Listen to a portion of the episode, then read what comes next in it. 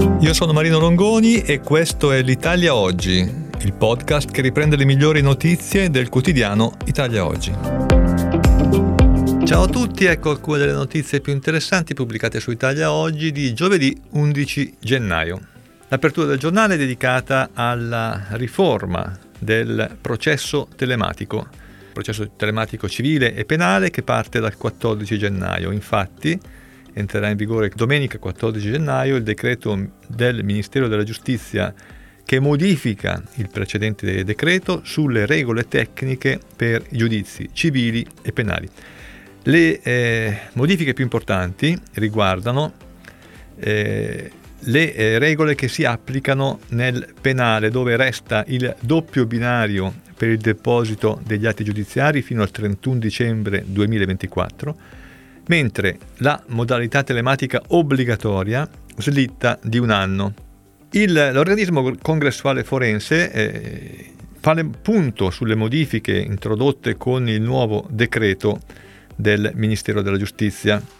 Una delle considerazioni fatte dal, eh, dall'organismo congressuale forense è che il deposito online degli atti si perfezionerà col rilascio di una conferma da parte del sistema e non più con la generazione della cosiddetta seconda PEC, che si chiamava RAC, ricevuta, avvenuta consegna. Gli operatori della giustizia non interverranno più nel procedimento a meno che il sistema non segnali l'errore bloccante. Ci sono numerose altre disposizioni di dettaglio per i procedimenti di volontaria giurisdizione. Non è più necessaria la costituzione in giudizio, ma risulta sufficiente esercitare la difesa per accedere al fascicolo informatico, il quale cambia nel contenuto per non essere un doppione di quello cartaceo. Si ribadisce l'obbligo della cancelleria di trasformare in documenti informatici quelli eventualmente depositati in forma cartacea. Seconda notizia, concordato preventivo per tutti. Un concordato preventivo senza i voti ISA che guarda a ottobre per l'invio dell'accettazione della proposta dell'Agenzia delle Entrate.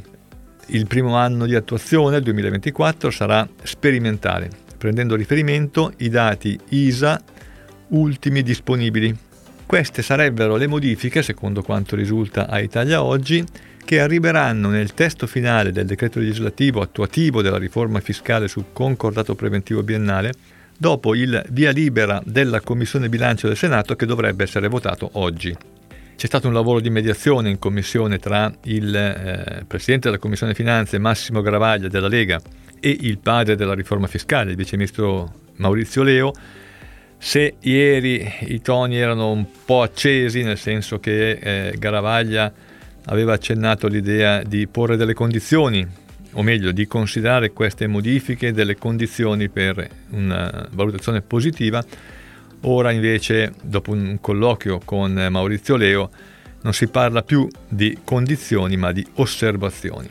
Nel parere si evidenzia infatti che l'accesso al concordato preventivo biennale venga esteso nel rispetto della disciplina relativa agli ISA a tutti i contribuenti che ne facciano richiesta la modifica principale fa perdere all'istituto l'originaria limitazione, cioè la soglia di accesso che eh, era costituita da pagelle fiscali con voto di almeno 8. Ora invece questo voto non, non significherà più nulla.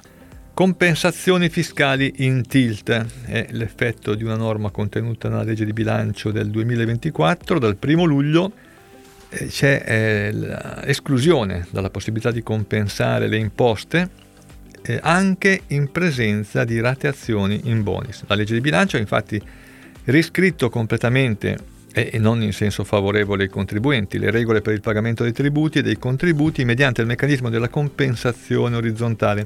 Lo ha fatto introducendo delle disposizioni assai severe e particolarmente gravose per una molteplicità di contribuenti. Dal 1 luglio 24 infatti non sarà possibile avvalersi dell'Istituto della compensazione d'imposta in presenza di iscrizioni a ruolo di natura erariale per un importo superiore a 100.000 euro, salvo l'integrale estinzione del carico o, in alternativa, l'ottenimento di un provvedimento di sospensione.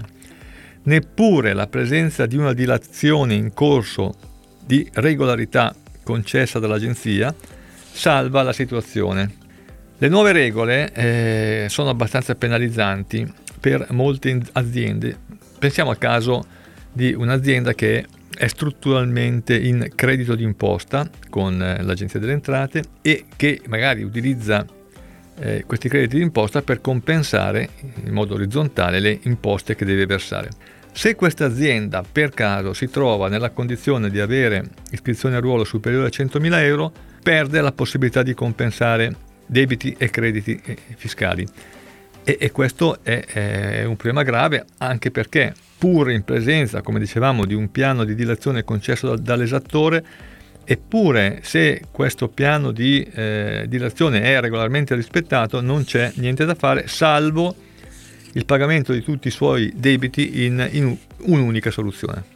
Insegnanti, 374.000 candidature per 44.654 nuovi posti.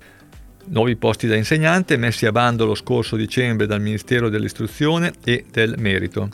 I termini per le istanze si sono chiusi il 9 gennaio e a sistema risultano ancora 300.000 domande per la scuola superiore e quasi 70.000 per infanzia e primarie. Lazio, Lombardia e Campania le regioni più gettonate.